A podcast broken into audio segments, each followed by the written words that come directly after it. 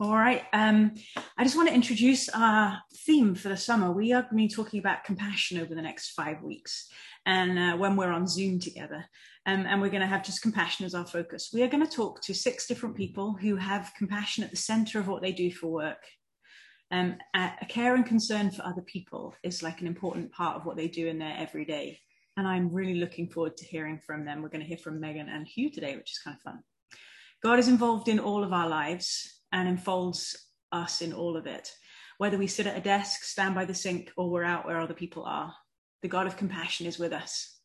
And while God is always with us and everywhere in our, in our interactions with everybody, I think that God especially shows up with those who suffer. It's where we find Jesus in the stories in the Gospels, and it's where we find him today. So I hope that we as a community will find these next five weeks encouraging, inspiring, and that these conversations might enlarge our view and reveal God to us over and over and over again. Okay, and over to Eden.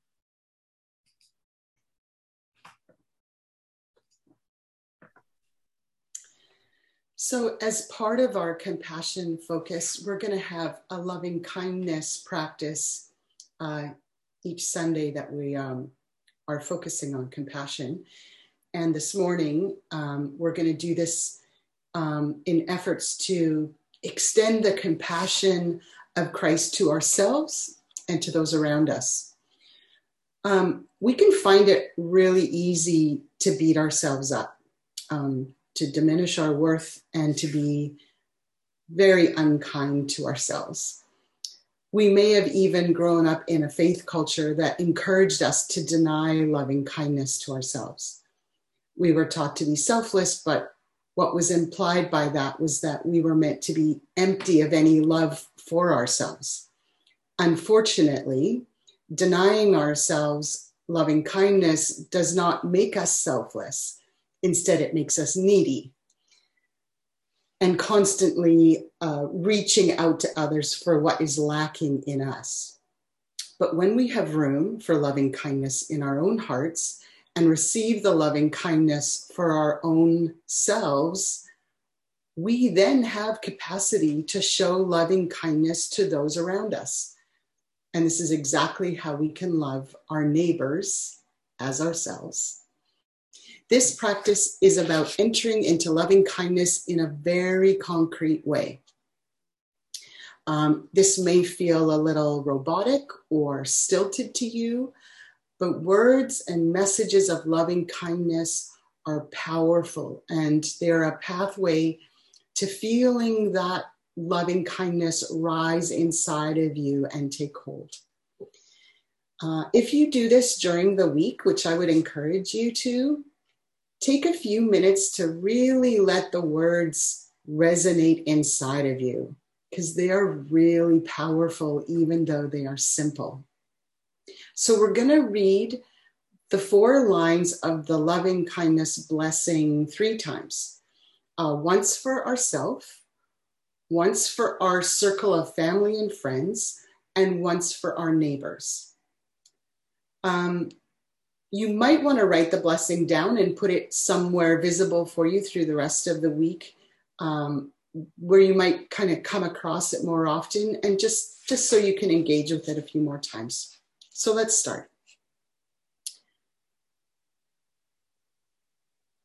You are welcome to either um, read along with me uh, with your mic muted or um, just in your heart, head and heart.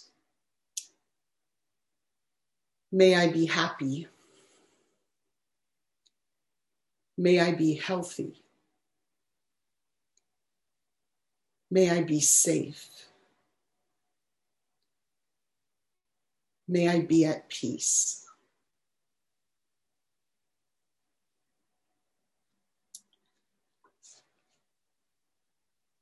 Next, we will focus on the people around us, our close family and friends. May you be happy. May you be healthy. May you be safe. May you be at peace. And now we'll focus on our neighbors. maybe pick one, the difficult one or the different one. You know who I'm talking about. And let's pray this blessing over them. May you be happy. May you be healthy. May you be safe. May you be at peace.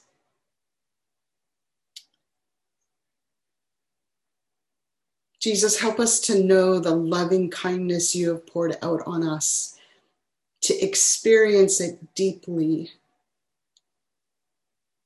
that it would bubble up and over out of us to ourselves, to our families, to our friends, and to our neighbors. Amen. And we're just going to go straight into communion. So if you have the elements there, please grab them. This is going to be very brief. Jesus, on the night you were betrayed, you poured out loving kindness on your disciples. You pulled them in close and you shared a meal and asked them to remember you. This morning, Jesus, with our faith family, we together again remember you and your loving kindness in saving us from ourselves, from all the ways we choose to do things that do not reflect you or your loving kindness. We are grateful for your sacrifice, for your body broken and your blood shed on our behalf. Amen.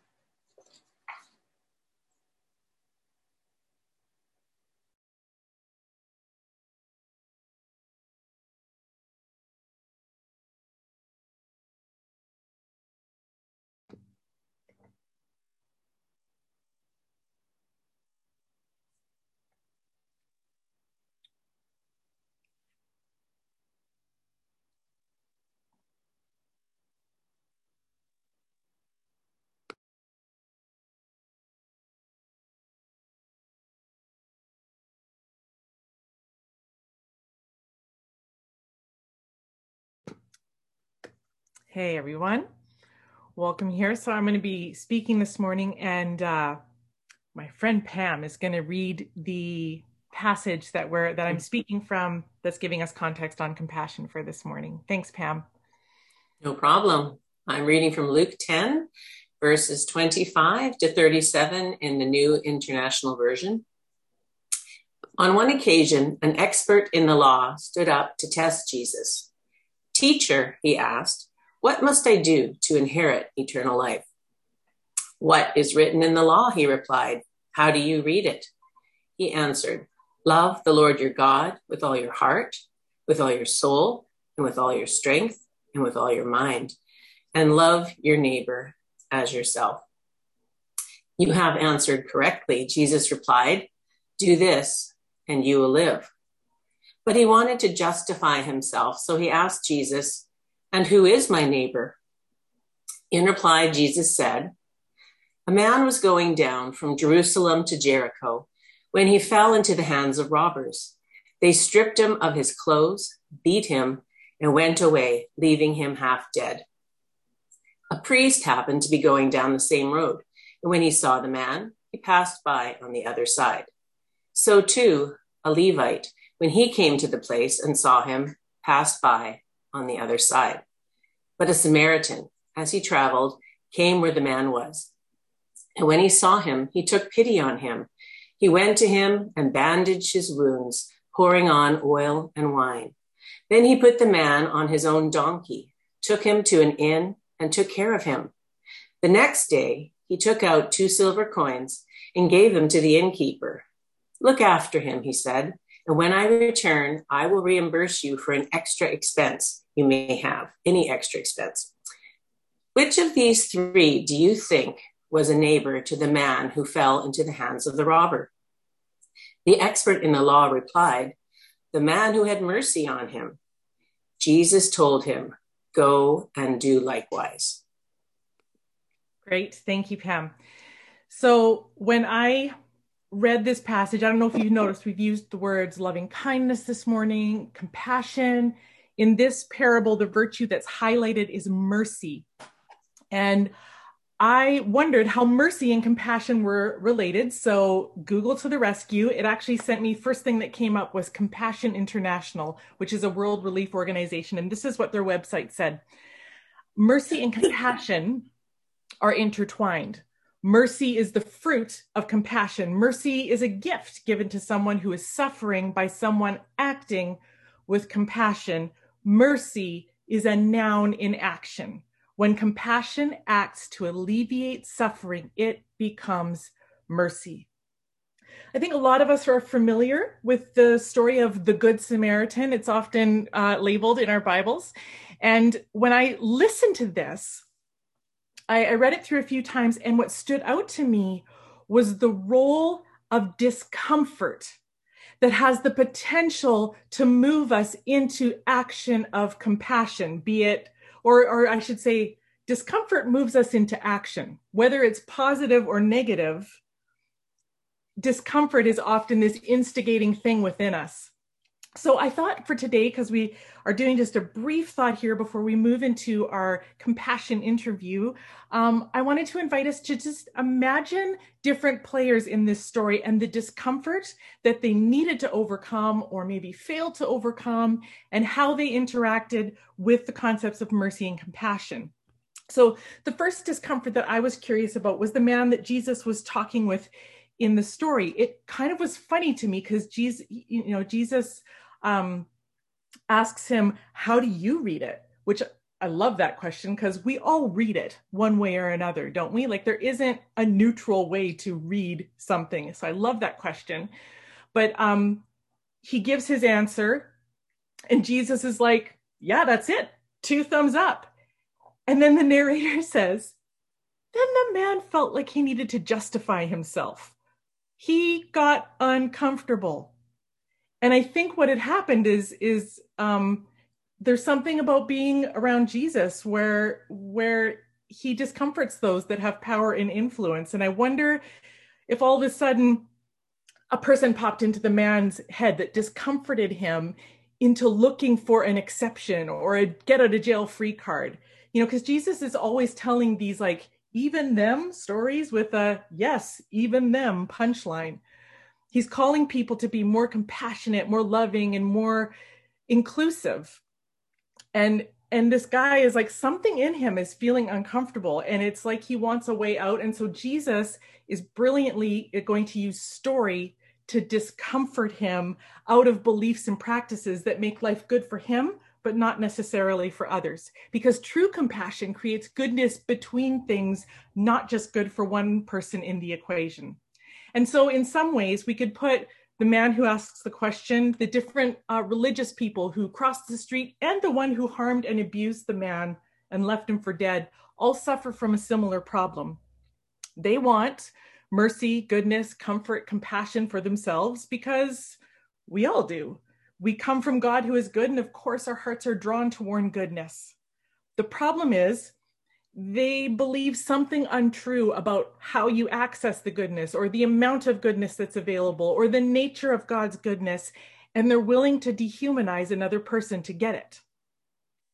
So, you know, that's what the religious rulers are doing. That's um, it. Human history just shows us that we create systems of power over one another. And to do that, we have to let compassion go because we have to dehumanize someone to do it. We we elevate a belief, a practice, an attribute that's different from us and say, this matters more than you, your humanity.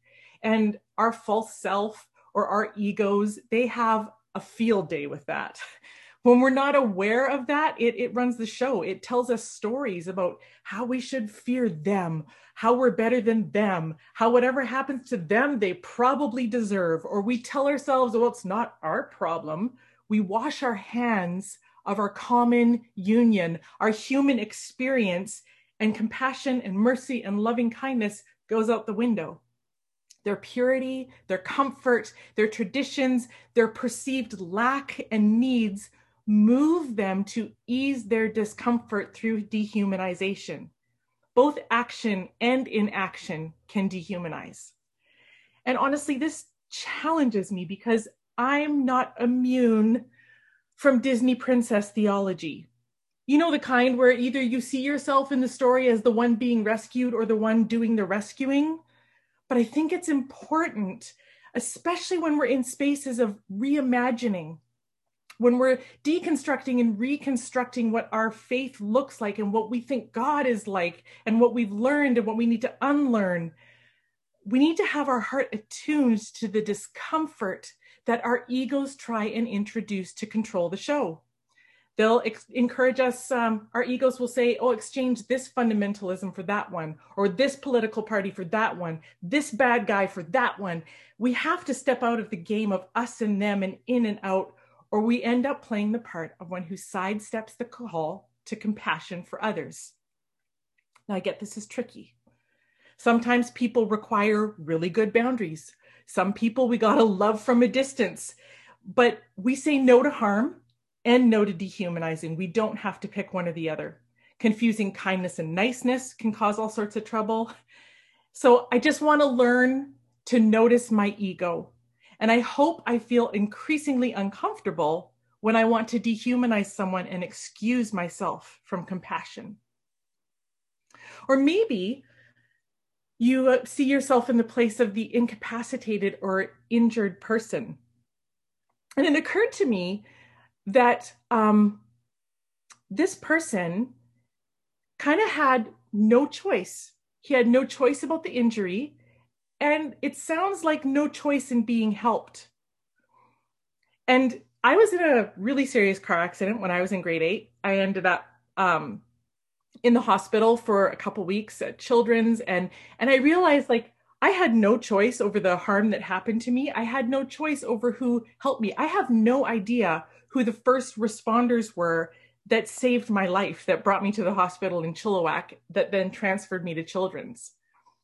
And I mean, a lot of us don't have that kind of enemy structure within us that maybe the Samaritans and the Jews had. But then I wondered, what about those times when I don't want to admit that I need help? Where it's obvious to everybody around me that I'm really not doing very well, but I want to not be needy. And, and it's a different kind of needy than Eden was talking about. It's not like I have nothing good in me and everything good has to come from outside of me, that kind of codependency.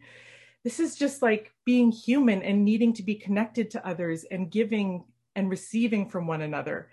Um, I felt a lot like that with my first babies. You know, I desperately needed help and I felt like I was drowning, but I had somewhere internalized that like I needed to prove myself that I was the mothering type, that I had it all figured out.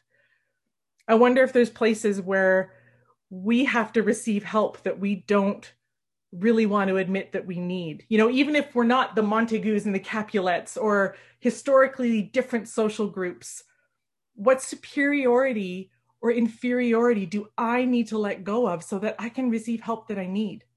You know, I don't want to bother them, or I should be able to do this. I got myself into this mess. I need to get out of it. Maybe I was asking for it.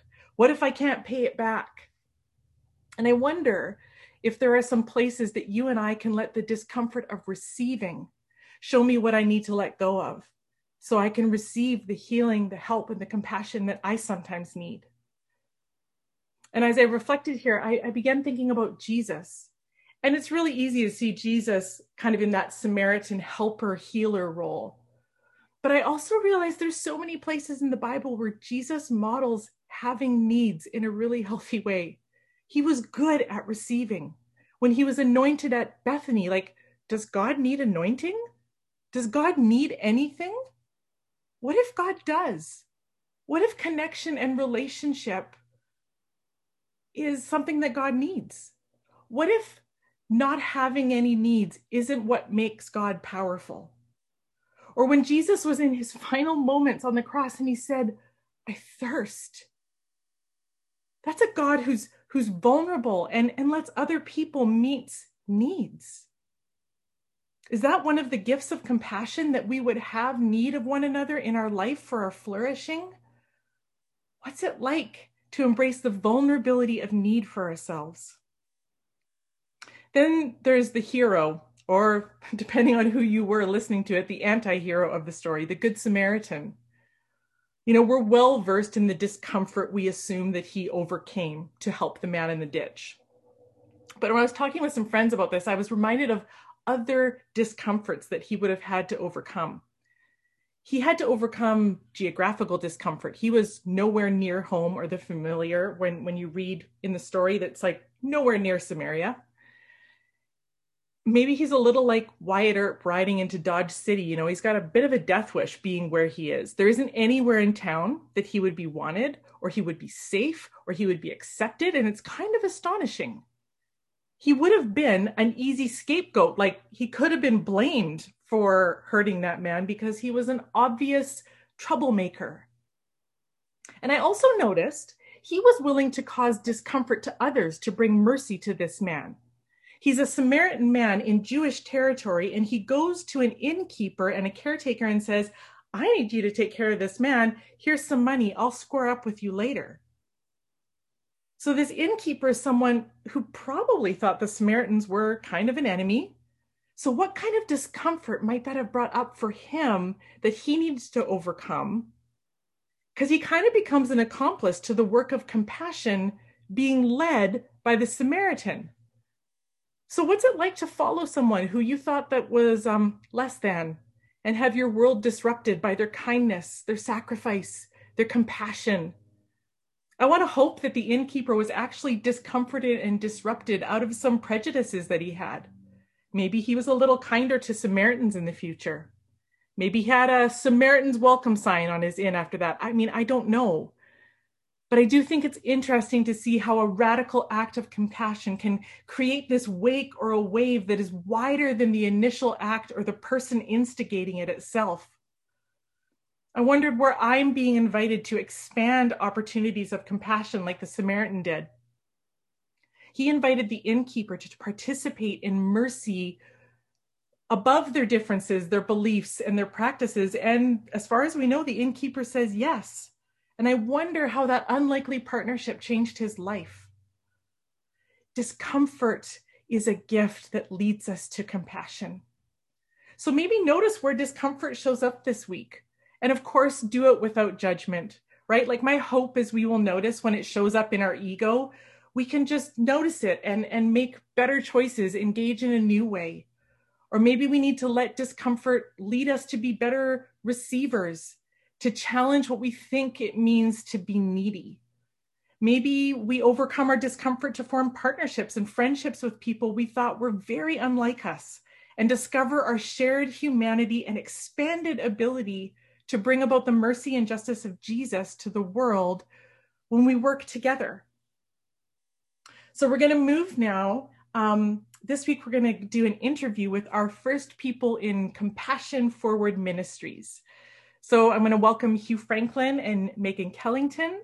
They both work for Archway Community Services, and I am so looking forward to talking to you about how compassion shows up in your jobs and the joys and the challenges that you face with that. So, welcome to the main screen, you guys. Hello. Hello. Good to have you here. So, um, you guys can like figure out who answers what. That I will leave up to you. But what area of compassion does your job focus on? Like, are you frontline compassion, urgent need, personal development? We're kind of in the category hierarchy of urgent need compassion, where does your Archway ministry fit? Do you want us think- to talk about like in general or like our specific roles? Well, maybe the in general, what where Archway fits there, and then yeah, your specific rules as well. That'd be great. Hit both do you want to start? Do you want me to start? Also, we're father daughter, so if you don't know. And we're both wearing our t-shirts today. Oh, I was wondering if we were going to show up in the same ones. yeah, we've done that before. Yeah.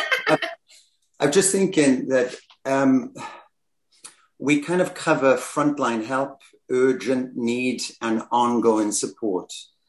Um, and so we, we cover a whole gamut of um, issues. And so the food bank essentially is part of Archway, and we have our own, it almost seems like our own social service within uh, the, the greater agency. Great. Thank you. Okay. So, what kind of, um, let's maybe stick, you guys, Archway, just so our Abbotsford community knows it's Archway Community Services. It covers just a very broad range of people helping services. But Meghan and Huw, you both work within the food bank specifically. That's right? correct. Yeah. yeah. And so, what, I mean, what, how does it, how does compassion look in the food bank specifically? You want me to? yeah, yeah, you go ahead, love. Um, well, at the food bank, so yeah, like you were saying, Archway, we basically say is like an umbrella. So it covers everything from food insecurity to multicultural services to uh, mental health support for youth to legal services for people escaping abuse. So it's this big umbrella with like 90 plus programs. And then the food bank, under that, we have all sorts of different programs. Um, so it's almost we're seeing compassion in different ways. For example, um, we have a free dental clinic because dental is not a service that is covered under general MSP. Um, and like if you've ever experienced tooth pain, it's like the worst thing you could experience. So um, our coworker Lala oversees this free dental clinic. So she's seeing people who are in immediate pain who need help right now. Um, and then like there's the general food service too. We're providing monthly hampers um, to people. And then dad's program, if you want to talk about home delivery, um, it's mostly senior people. So then that's another demographic of of people that we're showing compassion to. You. Do you want to talk about that? Yeah. We started to see that there was a bit of a tidal wave um, with uh, seniors uh, that were kind of out of the loop.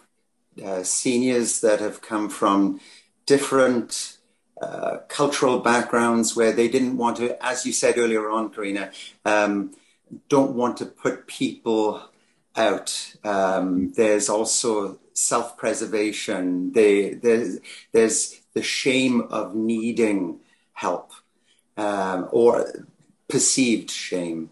And so we started this program for, for seniors that were um, essentially shut off to the community and had no access to food or other helps. So uh, started off with 24 seniors that we would uh, deliver to uh, on a monthly basis, and now we're at 180. Wow. And so we have um, actually your brother-in-law has been uh, Matt has been wonderful in reaching out to the community and bringing on other partners to to help do the deliveries. And uh, uh, Dave and Grace, part of our community, they uh, your mum uh, mother-in-law and father-in-law. They're a part of that too. Um, so it has been exceptional. And the stories, I got hundreds of stories of uh, meeting people where they're at.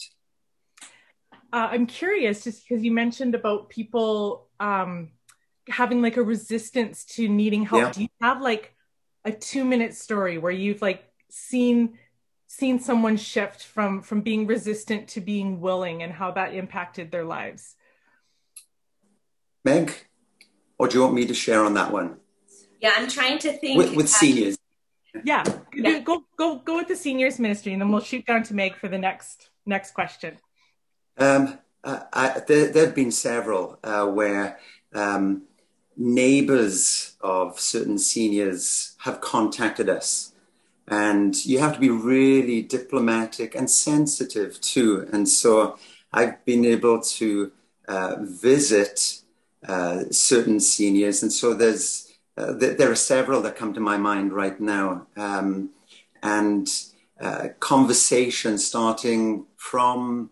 Um, uh, I, I'm not sure if you know that we have in our community this program and it's confidential. And um, uh, we are a community supporting individuals and, and families. Um, so starting off with that conversation with with a few of the seniors where they were resistant to wanting more information uh, and then um, allowing me to come and serve them. Uh, so there are many stories that, that are like that, but it has usually started off with somebody introducing me to that individual first, uh, because it is a very sensitive topic. Um, and, and, so, especially with seniors, that one of the one of the biggest issues we've had is seniors blaming themselves that they're in this situation, that they didn't do enough earlier on, or I have found uh, again numerous occasions where seniors have used up all of their assets because they've been waiting for an operation and there's no savings. It comes down to am I going to pay for the rent or am I going to have food? And I just don't have a grid for that. And so uh, it's just been wonderful when we've been able to come in and serve and they see that we come in in a respectful way, not trying to push anything, but again, to affirm them. Yeah. Wow. I just, I just hear like your, your heart to bring compassion, but in a way that that preserves their dignity, like yes. that, that it's relational and that it it it meets their needs, but it also like does some really important reassurance in in their hearts and and yeah. that is so so important. Um, Meghan, I wonder if you can people that are involved in compassion forward ministries. It's it's kind of like a you're you're in a giving, lots of giving, lots of looking like for needs and how you can meet them. And I wondered if you could share with us what are what are some of the challenges of being in a compassion giving role nine to five, let alone just how life demands compassion of us. But when that becomes your job, what are some of the challenges of that? Mm-hmm. I like I absolutely love my job, but it is it's not rainbow and sunshine and it's you definitely hit a wall um, especially i am an enneagram 2 so basically i just want to help people all the time and big, squishy heart. I, I just want to i'll have one of the green wristbands next week because i'm like give me all the hugs. Um, but so it's definitely difficult when you are coming alongside people who are in constant crisis. Um, there's only so much you can do. Like, we only have so many resources. There's only so much. So, and like, maybe I'll talk about a little bit about the program that I work in. Um, so I coordinate this Starfish backpack program. Um, if you don't know what Starfish is, um, it started here in Abbotsford, um, where there's many children and their families that rely on school breakfast and lunch programs um, during the week. But then on the weekend, there was this noticeable gap that students were coming to school hungry on Mondays or not having the not having food or snacks to bring in their lunches and going without. Um, so it started as like a pilot project about eight years ago in Abbotsford with six backpacks at one school, and now we're doing approximately 300 backpacks to 35 elementary, middle, and high schools in Abbotsford, and now it's expanded to 21 cities throughout British Columbia. And I think together we're doing like over 2,000 backpacks a week. So I oversee everything to do with Abbotsford Starfish, but then also I make the menus, do the website, do everything for all of the locations. Okay. Um, and then also, if you ever message us on social media, 99% of the time it'll be me responding because I also do all of the social media stuff. But so with Starfish, um, the main people that I'm in communication with, other than like volunteers and donors and so on, the guests that I'm in contact with is mostly parents. Um, during the school year, we don't know exactly who we're delivering the backpacks to. Basically, um, the principals or youth care workers will just give us um, an amount of backpacks and we deliver it to them and then they make sure that it gets to the children who need them. But in the summertime, which is what's coming up right now, what I'm about to do this week is in the summer because the schools are closed, the parents come to us. And that gives me a chance to talk with the parents, to get feedback, to see if there's other ways we can help, which is fantastic. It's one of the best parts of what I do, but then it's also to wind back to what you were saying, it's also so difficult, especially especially um, being such a like compassion focused person who I just want to like help every single person in every way that I can. And it's just having to come to terms with that there's only so much I can do. And at the end of the day, it's like sometimes it's difficult not to take that home with me. Like I'll be like lying awake at night thinking about like this mom and her situation or this dad and his situation and like how can I connect them. So I think that's definitely in nonprofit work or work that's just people based. It's really, that's probably the hardest part about my job is having to just accept that there's only so much I can do and you have to set those boundaries as well. Yeah. I'm just hearing you talk about like because you are in urgent care, you're in a role that's like keeping people alive and hopefully safe until someone that has a different focus of compassion that can maybe help with whatever skills, healing, inner, outer, all these different things. Mm-hmm. So it's like you're kind of always at the brunt of the wave. And yeah. I can just hear how important self care for you would be so that you don't get whether that's you know the self the the environment that you're working in needs to be refueling and your practices at home need to be refueling is there something like i get that that it's there are times when challenges are higher than others in life mm-hmm. right? Like we no we always think we want this but that never happens like this even keel all the time.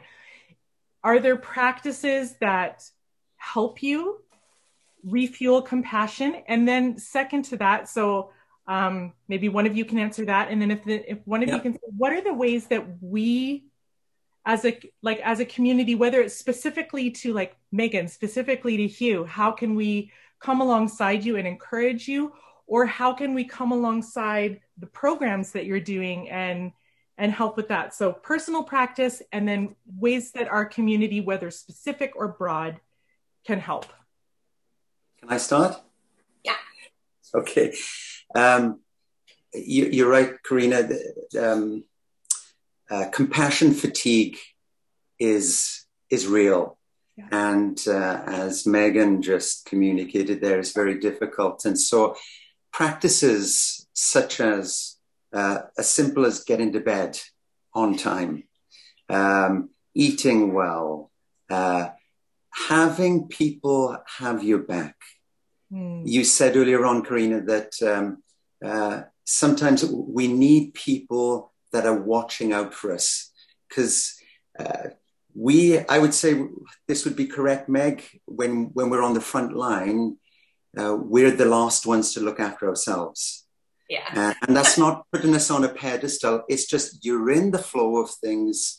Um, but unless somebody has your back or is checking in on you, it's very easy to just spiral and get overwhelmed. So, uh, having peers do that debriefing, having times of contemplation, and like I said, finding that that place where you can just fill your cup up. Uh, something a practice that I've had is, uh, and I share this with the staff. Everybody, uh, everybody's got a story. Uh, the folks that come to us, and which we call our guests because it's our privilege to serve them. They're not clients, they're our guests. Um, at the end of the day, there's a mat outside, although no, the mat got stolen, but there was a mat outside of the food bank. There used to be a mat. There There's used to be a mat. where the mat was. Yeah. There's the so, idea of a mat. Yeah. right. So as you exit the building, that you wipe your feet just to remind yourself that I've done the best that I can do today and I'm going home. I'm leaving. I'm setting that boundary of leaving that behind so that I can go home and be in a safe place where I can fill my cup up. Beautiful. Thank you. Thank you, Meg. I can't um, remember what the second part was. It was, it was what are what are ways that we as a community maybe you're okay. like I would love this personally, or what are ways that our community can be involved? Like what are opportunities for us to help, um, support, partner, come alongside, all those things with what Archway is doing? Mm-hmm. Um, I'm trying to think personally. Um, I find kind of to go along with the last question um, was that I find the thing that like fills me up is um, having like meaningful conversations with people where they don't need something from mm-hmm. me because I find it's like yeah yeah at work it's like people just need things from yeah. me all the time and then I have a number of close friends who are going through um, personal things that they need support to outside of work so that I, am just like giving there that when I can, yeah, we're the same person. that, yeah. that uh, when I can just hang out with someone or spend time with people and it's hard because I also want to be like, oh, I can be there for you too. But yeah. just, just to spend time with someone that it's like they can just be there for me um, and I can kind of just like turn that off and be supported.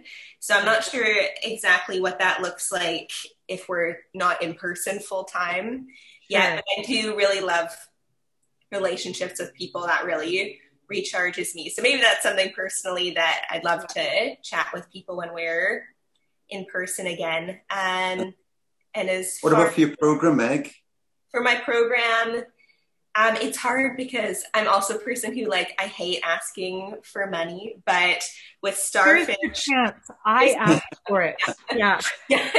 With starfish, um, we buy all of the items um, in bulk, and because of that, like people will ask, like, "Oh, can I donate food to starfish?" And we follow a very specific menu just to ensure that every child's getting the same food, the same quality. Um, so we're not able to take donated food, but we purchase it at a discounted cost. So the best thing, if you wanted to support Starfish, the best thing is um, financial, um, and then also yeah, prayer. And what's cool is that Starfish, um, how it works is every week we have 13 churches that um, take um, the food from Save on Foods that we order, pack it at their church or wherever, and deliver it to three or four um, schools, which is cool because I've got to connect with all of these people from all these churches across our city. Yeah. Um, so I'm like, in the back of my head, I'm like, hmm, maybe one day if the program keeps growing and we need more churches involved, mm-hmm. maybe mm-hmm. we could get the bridge um, involved. There's not a space right now, but maybe down the road that's something that yeah. would be interested in doing so we can open that door then and is, is it right there's a thing in the comments here it's is it is $63 a month what kind of will will sponsor a, a child for a month or a family so, for a month yeah so the total cost per child per full school year is yep. $600 and that okay. breaks down to about $18 or so a week okay uh, so I don't know math. Is does that equal sixty? whatever it is. Close. It's yeah. It's, it's like it's, yeah. I do the menus, and it averages out to between eighteen to twenty dollars. Okay, maybe a little closer to eighty dollars a month, but even yeah. still, I'm hearing you say like us giving twenty dollars is going to go way further than me buying twenty dollars of groceries and hoping yeah. that helps. Yeah, for sure. Yeah, yeah, and, and I'm also hearing that um, when we see you, for us to just create a generous space to say how you're doing and to be able to listen without fixing or just just to just to be really good listeners and compassionate yeah. listeners is something that's refueling for you. Yes, but also to be completely honest and transparent about myself is that you'll probably be like, How are you? And I'll be like spiraling and I'll be like, Oh, I'm fine. I'm good. Everything's fine. so I'm trying to no, learn really. to, yeah. to not do that. I am not like that. He's like, I, have been through it all. Wisdom. But, all right. yeah. So the last question I wanted to ask, um, just given the the demographic and the guests that you serve, I wondered if there was maybe a bias or a prejudice or a way of thinking about the people that you serve that you could disrupt for us that would maybe discomfort us you know yeah. um and i just mean us like generally. I don't mean specifically but what is a prejudice that you would love to see disrupted about the people you serve and the work that you do? Well, go do you want to go? well i was just thinking uh, right uh, when i was looking through the questions that you sent us karina um i've come through i've been at the agency i'm in my 30th year now but at the food bank for 11 and uh, i've been exposed to way more since i've been at the food bank. So um, i've heard these comments personally. Um, people have brought this upon themselves. Uh, immigrants should go back to their own country. Uh, people are being a burden on the system and people don't deserve to be helped those are all I've heard those personally. And you think, you've got to be kidding me. Um, and yet, this has been prevalent, not so much now because there, I would say that there's been, uh, there's been pressure to be more politically correct. But I think the underlying tones are still there and beliefs. Um, I have uh, one of the first experiences I ever had when I first came to the food bank. Uh, this uh, lady pulls up in a Mercedes and she had a, a yellow two piece suit on, just beautifully dressed. Uh, hair was immaculate, lovely makeup. And I thought, oh, this lady's coming to donate. And then she lined up for food. And I thought, oh, um, she's in the wrong spot. And immediately I'm thinking, you got to be kidding me. You are, you are trying to get food. Look at the car you're driving. Look how you're dressed. And then I heard the story. This woman uh, who had much, husband had left with somebody else, had taken all the, the money out of the bank accounts, left her with nothing. There was no food. She had no family around, three children. She didn't know what to do. And I, I remember that was a paradigm shift for me. That was a couple of weeks into starting at the food bank. And that changed how I looked from that point on. That just because a person looks like they have it together, um, this wasn't the truth in this situation. And the courage of this woman and how desperate she was to come to the food bank knowing what she had had to where she was uh, brought me to tears. Yeah.